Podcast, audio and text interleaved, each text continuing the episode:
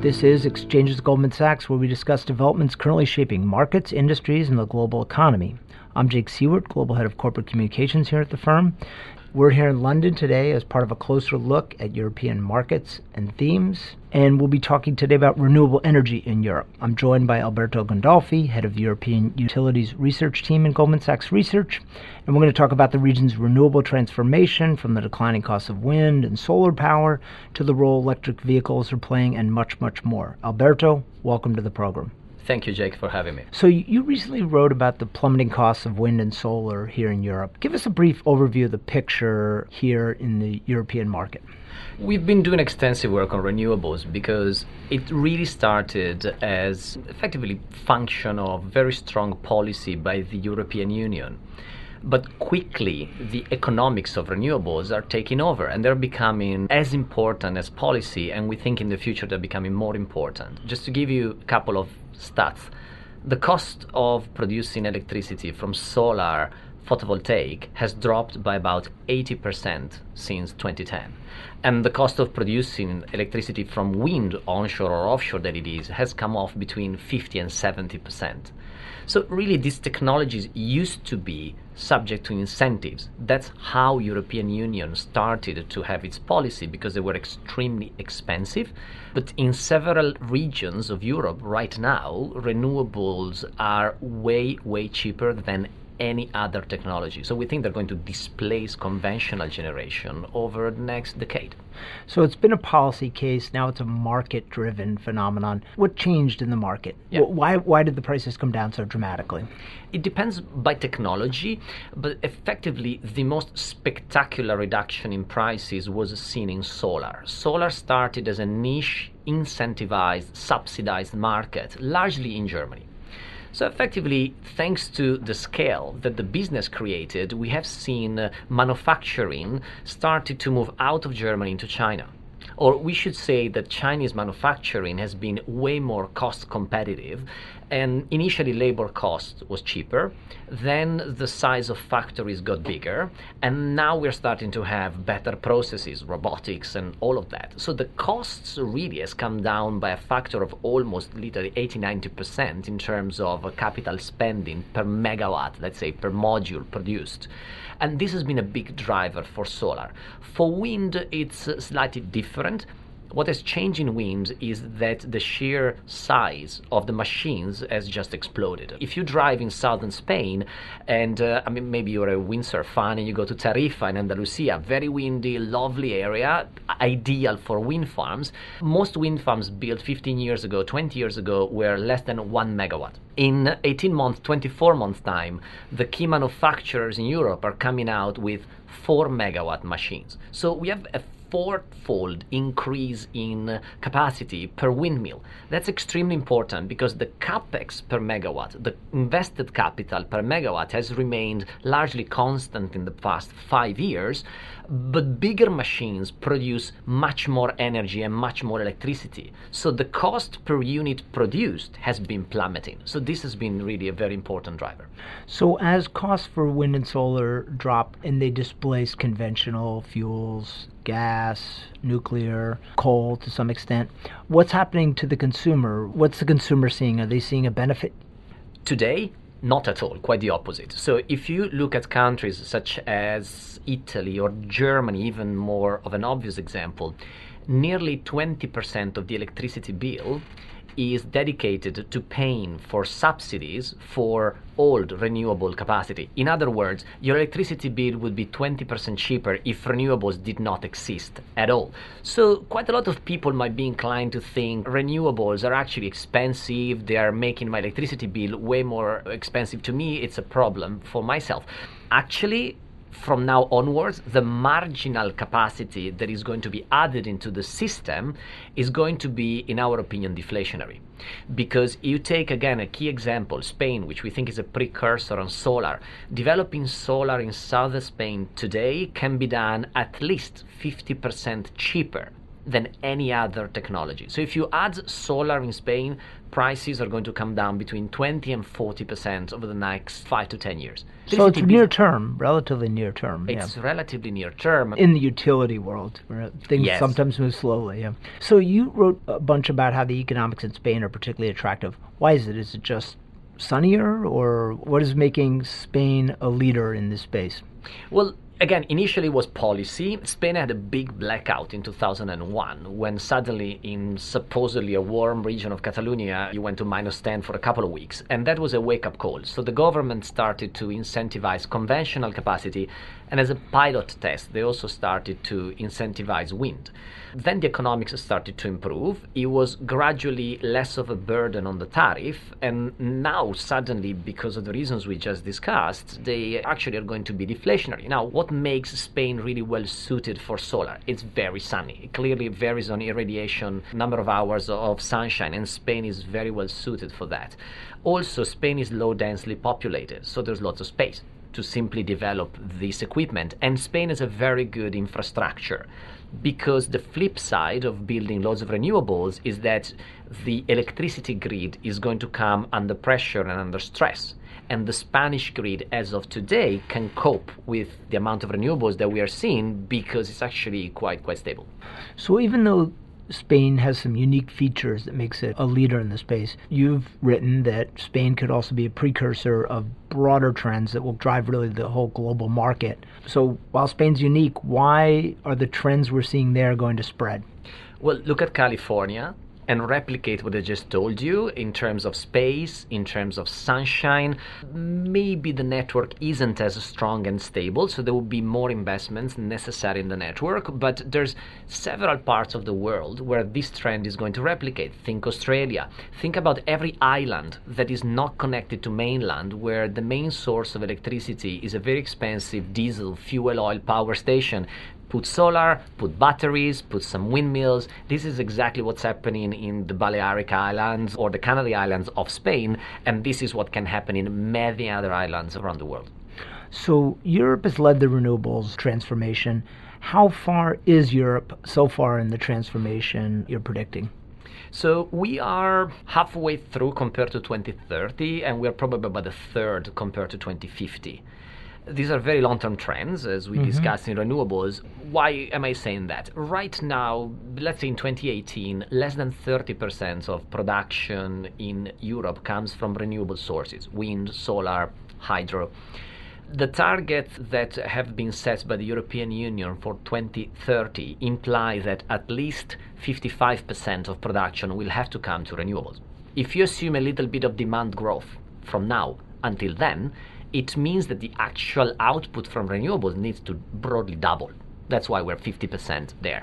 And if you take 2050, there are no European targets, but some countries that have taken a bit of a leadership, like Germany, they do have targets. And Germany is planning to achieve 80% of its electricity production from renewables versus just over 30% today. That's going to be a big game changer with many other ramifications on electric grids, potential electric vehicles, storage, interconnections across European countries. It will push a holistic redesign of the power system. So if you take those numbers and look at the rest of the world, how does the rest of the world stack up against the leader? Far behind. If you exclude Latin America, because of very attractive hydro resources, they are already there. Those numbers are less than half of what we discussed in other developed economies. Now, China is coming up very strongly. I think there's been a big aha moment in 2015 where the world realized that China started to put environmental policies a little bit more at the center of their priorities, and we have seen ever since a major acceleration of renewable development in China. Last year, China accounted for about half of all the solar installations in the world. European companies are getting a head start. They're growing faster, they're deploying this technology more, they're building scale. Have they started to expand, and we're going to see them show up more and more around the world as the leaders in this alongside maybe the Chinese companies? Yes, I would say so. On the development side, particularly the European companies were early movers. They had an expertise which they acquired in Europe, and they started to replicate that and export that abroad. So very early on, companies such as Iberdrola, EDP, and then Enel have started to expand and develop renewables in North, Central, and South America quite successfully, because scale is also quite important in this business. Like, let me take a company such as Enel. Enel is bidding almost 15,000 megawatts of projects every year to be awarded between 3 and 5,000 megawatts. Now, what does that mean? It means that actually a pretty sizable developer, if lucky, would build 500 megawatt per year. And these guys, Italian-based companies, suddenly can do up to 10 times more in any given year, because they have built a phenomenal development machine with business units really across the globe. China remains a bit of a closed market, but everywhere else you'll find a European utility bidding. Could be offshore in Taiwan, it could be offshore on the east coast of the US, where Iberdrola has just been awarded a very sizable lot. It could be onshore, solar in the US, it could be Australia, it could be Southeast Asia, Middle East. You really find that these companies are truly global and actually leaders. Now, 3 European companies are in the top 5 global developers in the world. We've talked a lot about Spain. Let's look at the rest of Europe and how they stack up against the revolution that's happening in Spain. Today we're sitting here in London, sunny, but the UK industry maybe not as well suited for solar. Give us a little look at how different parts of Europe can respond to this revolution in renewable energy. There's different technologies that apply to different regions. So if I want to be extremely simplistic, I would say that the northern part of Europe, particularly if you take North Sea or Baltic Sea, are really well suited for offshore, because you can produce 40-50% of the time, huge machines, because you don't have bottlenecks in terms of roads. How to get there and install these very high pylons is a big problem. So big scale projects, perfect, and that is going to continue. The offshore business started in Europe, is now starting to be global, but Europe is the key market. Then you move gradually in the central Europe, where you have a combination of onshore wind and solar. And when you move south, talking about particularly Spain, Italy, Greece, Portugal, their solar takes a much bigger market share, in our opinion, going forward. And Italy, we think, is another key example, partly because it's very sunny in the south, partly because the wholesale power price in the region is quite high. So that's an opportunity cost. If the wholesale power price in Italy is 60 euros per megawatt hour and you can build solar at 20-25, you will see a mushrooming of development, which is what we have precisely seen in countries like Spain, where we have a huge pipeline of projects of independent developers that want to produce merchant, i.e. taking a power price risk, or they want to sign a long-term contract with an industrial customer. How about corporates outside of this sector? Companies like ourselves, Goldman, have agreed to buy power from a certain source and allow the development of renewables, sometimes called PPAs or power purchase agreements. But having that locked-in supply, locked-in demand, leads to the creation of supply in places where it might not otherwise be economic. A very good point. Historically, you were building renewables because some government was putting together a policy and was saying, okay, it's a land grabbing exercise, go and find a farmer that can lease you the land, and if your measurements stack up and you fill all the right documentations, which in Europe tends to be pretty heavy, then you buy your equipment, you're producing electricity, we will guarantee you top line for 20-30 years. Then the governments realized that it was more efficient to do auctions. So nowadays, auction is the name of the game. Why is auction important? Because it typically captures the cheapest source and the cheapest option at any point in time. So all developers are competing for the same lot, let's say, and typically returns have come down a bit because of that. But the new trend, which is complementary to all we talked about, is really signing a corporate PPA, this power purchasing agreement. You are Nike, you are Google, you're Apple, or you're Goldman Sachs. You want to go 100% consumption from renewables. And what do? You can either become a utility and build solar parks or wind, or you can go to a utility and say, you're pretty good at developing, clearly you can do it cheaper than I do, why don't we sign a long-term contract, i.e. a PPA with a corporate, so that for 10 years, 20 years, I have a guaranteed output with a fixed price, maybe inflated, maybe not. So it has several advantages. First, it makes the world greener. Secondly, it's actually locking in the cost of electricity for many years. So suddenly it's an input cost you sort of don't worry about. It's just inflation, very fixed. Yeah. So we talked a little bit about how this is affecting power prices or will affect power prices. How's the traditional industry responding? Slowly is the answer. Utilities are not innovators. You know, this is the most distant thing from Silicon Valley probably you can think of in terms of speed of change. So initially, utilities reacted very slowly. They did not see this trend. Some companies, particularly in Germany, did not realize that they were sitting on one of the most flourishing markets for renewables. In fact, those were actually the companies that eventually had to take very drastic measures. For instance, in 2016, the two incumbents in Germany broke their business model up in two parts. And they effectively spun off the old conventional generation, which has been more and more and more under pressure because of renewables. I mean, this seems kind of normal in a corporate finance textbook, but if you think about a utility in developed Europe, this was pretty groundbreaking and radical as a transformation. The reason I also said slowly is because, in our opinion, power prices in Europe will face a 20 to 40% downside risk, because if you are replacing power at 60, to use the example of Italy, with power that will cost between 20 and 30 and coming down, over time the power prices will come under a lot of pressure. So in our opinion, what companies should do is most likely to continue to spinning off these activities, creating bigger conventional generators, which you'll be running for cash and pay loads of dividends out of free cash, and raise your hands and value them as a finite entity as opposed to sticking to it, because we think that we'll be burning a lot of cash when you come to decommission them otherwise. So you mentioned electric vehicles. Talk a little bit more about the demand side. What's going to happen with the electrification, and what role do you think that'll play in building demand for power? That's a very important point, because the beauty about a gas plant or a nuclear plant is just that you turn it on or turn it off, and gas can actually be quite flexible, whereas solar and wind, you cannot control how much power you produce from them. You're subject to weather. And solar produces, by definition, maximum 12 hours a day. When it's dark, it's not producing.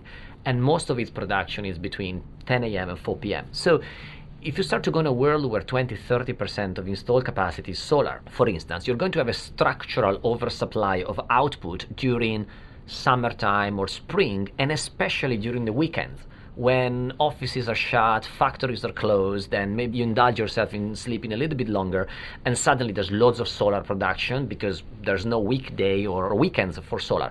So suddenly what's going to happen is that you have a lot of excess of demand that either you need to put into a battery for a later time, or perhaps, considering that the marginal output would be very cheap, you can put that into the electric vehicles.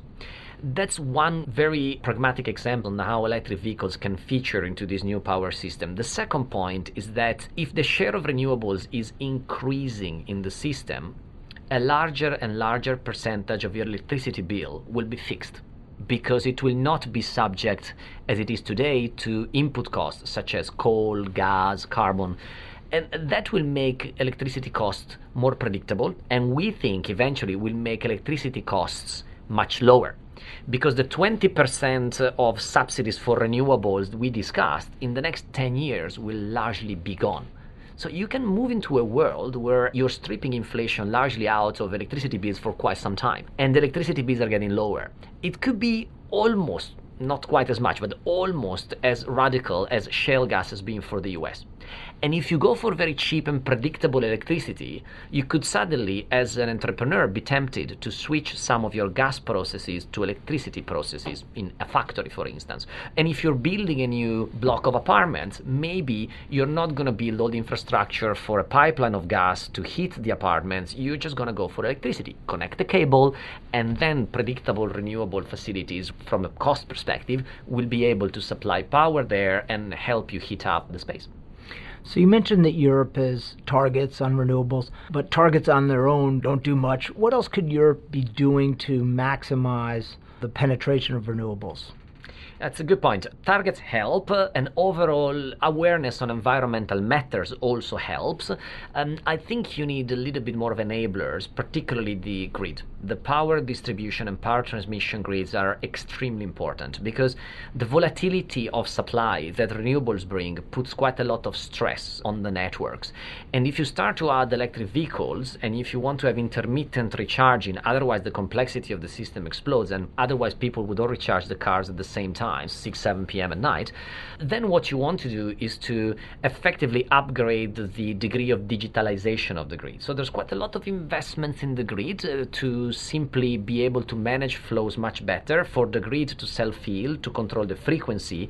That's the first point. The second point is that, considering the regional biases we talked about earlier, offshore in the north, onshore everywhere, solar in the south, if you think about it, right now, Europe is made up of 4-5 island power markets. You need to interconnect Iberia with France and Central Europe. You need to interconnect Italy with France and Germany. You need to interconnect UK and Nordic with everything. So that's more investment in transmission, so that offshore wind in the north could actually power Italy in the south when the sun is not shining. Are there not incentives today for the investment in the transmission? Well, on paper, but there's a bit of NIMBY culture, if I use an American term, at the local level. There were so many delays for an interconnection, anecdotally, between Spain and France, because there were some issues about protecting local bears in the Pyrenees. So just to give you an idea, and that's just a small example to tell you that on paper, everyone knows that it's for the greater good, but when it comes actually to authorizing cables going through mountains and natural reserves, then the local politicians can really slow down the process. Yeah, that's not just a European phenomenon. So how long have you been covering the utility space? Just over 16 years. It's been so transformational that I still find it exciting as day one, still learning a lot.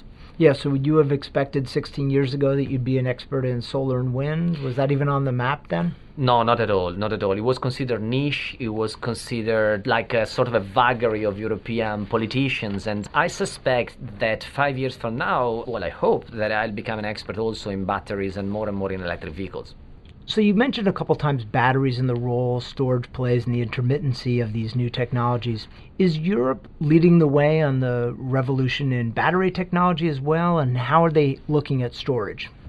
Actually, no. I think the US is actually leading the race for batteries, and partly maybe thanks to Elon Musk and the Gigafactory, but clearly we have seen a couple of renewable developers in the US offering an integrated solar plus battery offering and be quite successful at it. We've seen Nextera, we've seen Exelon Energy, for instance.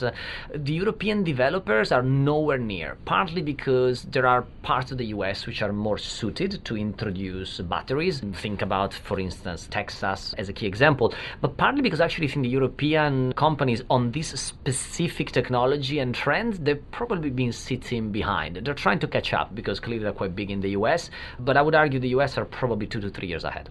Excellent. Well, Alberto, thank you so much for talking us through this. Thanks to you, Jake. It was a pleasure. That concludes this episode of Exchanges at Goldman Sachs. Thanks for listening, and we hope you join us again next time.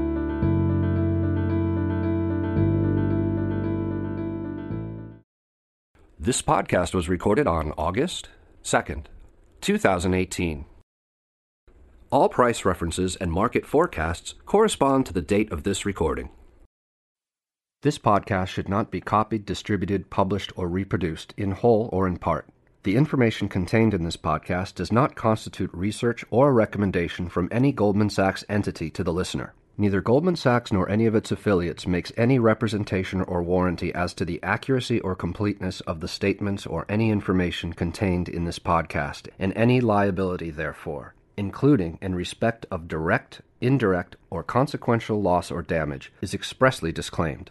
The views expressed in this podcast are not necessarily those of Goldman Sachs, and Goldman Sachs is not providing any financial, economic, legal, accounting, or tax advice or recommendations in this podcast. In addition, the receipt of this podcast by any listener is not to be taken as constituting the giving of investment advice by Goldman Sachs to that listener, nor to constitute such person a client of any Goldman Sachs entity.